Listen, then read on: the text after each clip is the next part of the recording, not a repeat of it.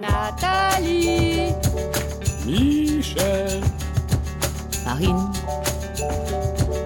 Maude, Tadam, Quidam.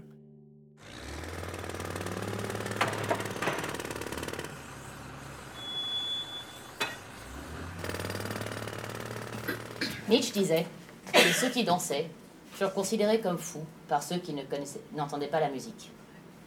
Quand on décide de construire une maison qui est à la fois loft new-yorkais et cottage anglais, certains pourraient nous prendre pour des fous. Mais moi, je me dis que personne n'entend notre musique. Tout commence en 2014. Thibaut achète un terrain, loin de croire que cette décision allait nous propulser dans un projet familial épique. Janvier 2017.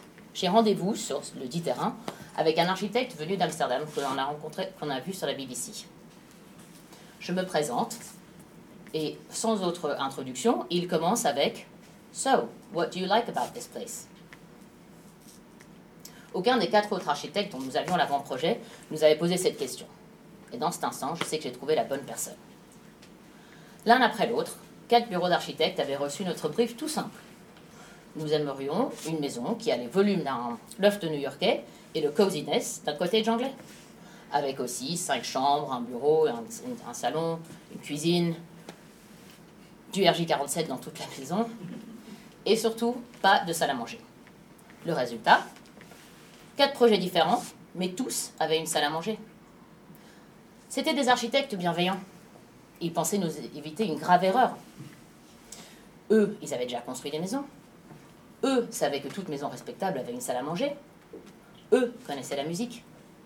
Mais moi, je me disais que j'avais déjà bien réfléchi. Et surtout, surtout, je voulais qu'on m'écoute. Retour à la réunion avec architecte numéro 5 d'Amsterdam. Autour d'un Uber Eats, je lui remets à lui aussi la fameuse liste. Il la regarde, la met de côté et me pose la question So, how do you live as a family? En un geste et une question, il transforme notre construction de maison avec quatre murs et un toit en conception d'un foyer familial qui ne ressemble qu'à nous. Petite, je faisais partie d'une famille bon point. Un père qui part au travail avec une mallette et un costume, une mère qui nous fait nos repas et se préoccupe du bien-être de chacun dans une maison avec quatre murs et un toit. Le week-end, la famille Bonpoint va à la messe. Sans grande conviction, mais c'est le rituel. On a toujours fait comme ça. Mes parents m'expliquent Dieu, Jésus et les saints. Dieu me surveille et il me regarde depuis le ciel. Et moi, je construis une image de ce Dieu dont on me parle tous les dimanches. C'est un homme blanc, d'un âge avancé mais beau, une sorte de Saint-Nicolas, avec le panache d'un viking métrosexuel. L'été, on va prendre l'avion, comme chaque année. Et moi, je suis tout excitée, car l'avion va dans le ciel, j'ai appris que Dieu est dans le ciel, donc je vais voir Dieu. Je suis bien installée dans mon fauteuil, côté hublot, finement négocié avec ma sœur. L'avion décolle et je trépine d'impatience de, passer au-dessus des nuages et découvrir le trône rouge et or dans lequel est installé Dieu. Je regarde, le nez collé au hublot. Je scrute l'horizon avec la certitude que je vais le voir. Devant moi s'étend une mer de nuages. Encore et encore et encore. Pas de fauteuil, pas de Dieu, juste des formes de coton dans lesquelles je me dis que je dormirai bien. Le sommeil m'emporte, et quand je me réveille, je réalise qu'on m'a menti. Je partage avec personne ma découverte, mais dans cet instant, je comprends que les croyances ne sont que ça. Des croyances. Certains croient en Dieu. Moi, je crois pas qu'il faut une salle à manger dans une maison. La conception de la maison prend forme. Elle sera semi-enterrée, avec le rez-de-chaussée sous la chaussée en béton. Sur ce socle reposeront quatre cabanes en bois, de la légèreté sur des fondations solides. Notre maison aura donc 16 murs et 3 toits. Passons à l'intérieur. Bon, pas de salle à manger, mais il faut bien dessi- dessiner toutes les autres pièces. Donc, un soir, autour d'un Uber Eats, Thibaut et moi, nous nous attaquons à la réponse ultra compliquée à la question simple. How do we live as a family? Je commence. Je veux que la cuisine soit au centre de la maison. C'est l'endroit où je suis le plus. Thibaut rigole, regarde son plat livré et me dit Mais pourquoi? C'est pas comme si tu cuisines. C'est pas faux. Mais force est de constater qu'on y passe quand même une grande partie de la journée. À chaque fois que Thibaut sort de son bureau, il file au frigo prendre un morceau de fromage, se coule un café, retourne au frigo, prendre un morceau de chocolat. Alban a toujours son nez dans le tiroir, tiroir à biscuits. Et Emma fait ses devoirs sur le bar car elle aime tout surveiller et Edith des poiriers contre la baie vitrée en cherchant les applaudissements. Donc peut-être qu'on ne cuisine pas, mais on est quand même tous là, dans la cuisine. Le repas de la famille Bonpoint, c'est comme la messe. Formel, prévisible et répétitif. C'est maman qui fait tous les soirs le repas et nous mettons la table. Quand c'est prêt, les trois enfants sont présents. Maman s'installe à bout de table, il est 19h30, et comme tous les soirs, à l'autre bout, la place de papa est vide. Papa, lui, rentre à 19h45. Il sait pourtant qu'on passe à table à 19h30. À 20h, il est à table, maman sourit, car son rêve de famille Bonpoint est réalisé. Son rêve de repas Bonpoint est réalisé. À table, il faut se tenir droit, il faut pas mettre les coudes sur la table, il faut terminer son assiette. Tu ne dois pas faire de faute de français quand tu parles. Il faut pas questionner l'heure de passer à table, la répétition des retards de papa, ou se dire qu'un autre rituel pourrait mieux convenir. Donc, je me tais. On dîne dans la salle à manger à 19h30, point. Dans ma maison, il y aura bien une table, mais elle ne sera pas dans la salle à manger. Elle sera dans la cuisine. Et surtout, elle servira à dessiner, bricoler, manger, boire, s'amuser. La cuisine, elle, aura trois entrées, comme un hall de gare. C'est un endroit où on peut se rencontrer, se croiser, s'asseoir, se poser. Loin des il faut, tu dois, on crée une table qui invite à s'asseoir, accueille les repas et permet les échanges. Bon, le cadre est posé, les plans sont dessinés. Reste à choisir la façade pour nos 16 murs extérieurs. Le choix des matériaux est donc crucial. Thibault veut de la brique rouge, comme les autres maisons de la rue, mais avec un décalage, car la forme de la maison est ultra moderne.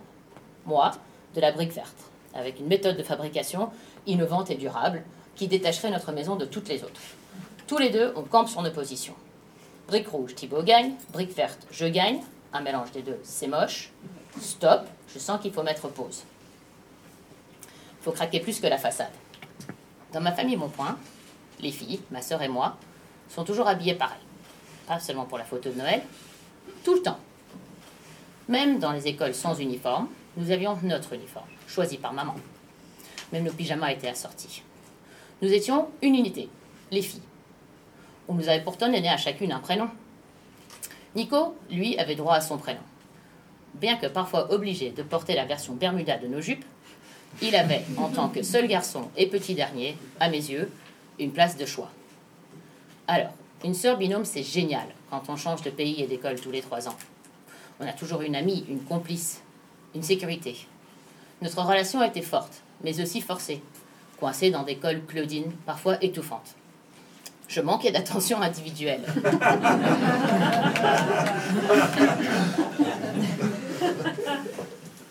J'avais besoin de ma sœur et envie de la tuer en même temps. Un soir, je me détache brièvement et demande à ma mère pourquoi elle nous met toujours les mêmes vêtements. Elle me dit que c'était une question de facilité de décive. La réponse ne me convient pas, mais ces vêtements m'ont appris à me ranger, comme un bon petit soldat. La perfection apparente de la famille Bonpoint ne permet aucun écart. Du coup, dans ma tête, une question. S'adapter, c'est pouvoir exister ou devoir disparaître? Se ranger et garder le lien ou s'exprimer et tout briser? C'était mes deux options. Donc je me tais. Pour la façade, je veux pas disparaître. Je m'exprime. La boule au ventre, car ça pourrait briser notre lien, notre mariage. Le temps et la réflexion nous font réaliser qu'il n'y a jamais que deux options. Il y en a plein. Ensemble, on trouve notre solution. Une magnifique façade en bois euh, qu'on aime tous les deux. Tout le monde gagne et notre lien en est renforcé. Bon, un dernier élément me fait des nœuds au cerveau. L'escalier central. C'est l'entrée et la sortie, ça arrive dans la cuisine et doit comporter un feu ouvert. Il doit exister pour son utilité, et s'effacer pour ne pas obstruer l'architecture si scrupuleusement dessinée. Un vrai casse-tête. Cet escalier devient mon projet. Car je sais ce que je ne veux pas, et ce que j'ai dans la tête n'existe pas. Et donc, les dessins de, des designers, des architectes et de mes enfants se succèdent. Mais rien ne va. J'ai l'air indécise. Je pense être indécise. Et pourtant, je sais que mon escalier existe. Je refuse toutes tes propositions. Je ne vais pas me taire cette fois-ci. Petite, assise sur une marche, mes pieds nus sur la moquette, dans mon pyjama gap, une lueur de la cuisine arrive jusque moi. Je ne vois pas ce qui s'y passe, mais j'entends bien les cris. Ce n'est pas la première fois que ça gueule, ni la première fois que je prends place sur l'escalier pour écouter. Car l'angoisse de mes parents fâchés m'empêche de dormir. Les voix finissent par s'attendrir, je descends quelques marches pour checker que mes parents s'embrassent. Mon père me voit et je file comme une flèche au grenier où je dormais avec ma sœur. Je lui passe par-dessus en lui glissant They're kissing again. Dans mon lit, bien que rassuré, je me demande si le balai des cris et des bisous reprendront demain. L'escalier, c'était ma tour de contrôle. L'endroit où on peut tout voir, tout savoir. Ce qui se passe en haut, ce qui se passe en bas. Un endroit pour s'asseoir et contempler. Pas seulement pour passer. Un centre névralgique. Finalement, je trouve un ébéniste de génie qui écoute mes idées et mes envies et les transforme en escalier œuvre d'art. Un socle, en béton, mais cette fois-ci en impression 3D. De ce socle sort une épine dorsale en métal, avec des vertèbres en bois. Les planches, elles, sont sculptées dans le bois qui vient de l'arbre coupé à l'emplacement de la maison. Et sur le socle repose un feu ouvert qui réchauffe toute la pièce. Alors, la construction de l'édifice nécessite un ferronnier, des experts en béton 3D et un ébéniste pour orchestrer le tout. C'est compliqué. Donc, quand tout est payé, décidé, commandé et que la production a commencé, mes doutes reviennent au galop. Est-ce que c'est pas trop grand? Trop innovant? Est-ce que Thibaut aimera?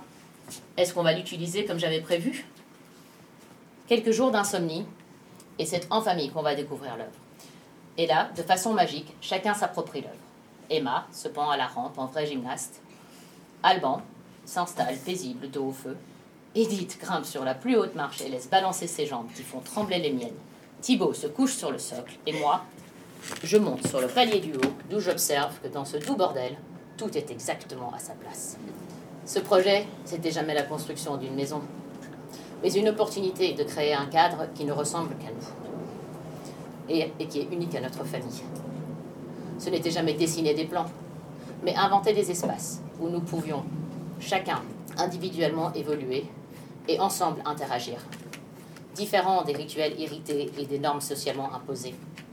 Ce n'était jamais le choix d'une façade, mais une opportunité de se poser sur ce que ensemble on avait envie de rayonner. Et, au milieu de tout ça, un escalier a pris sa place. Moi, j'ai pris ma place.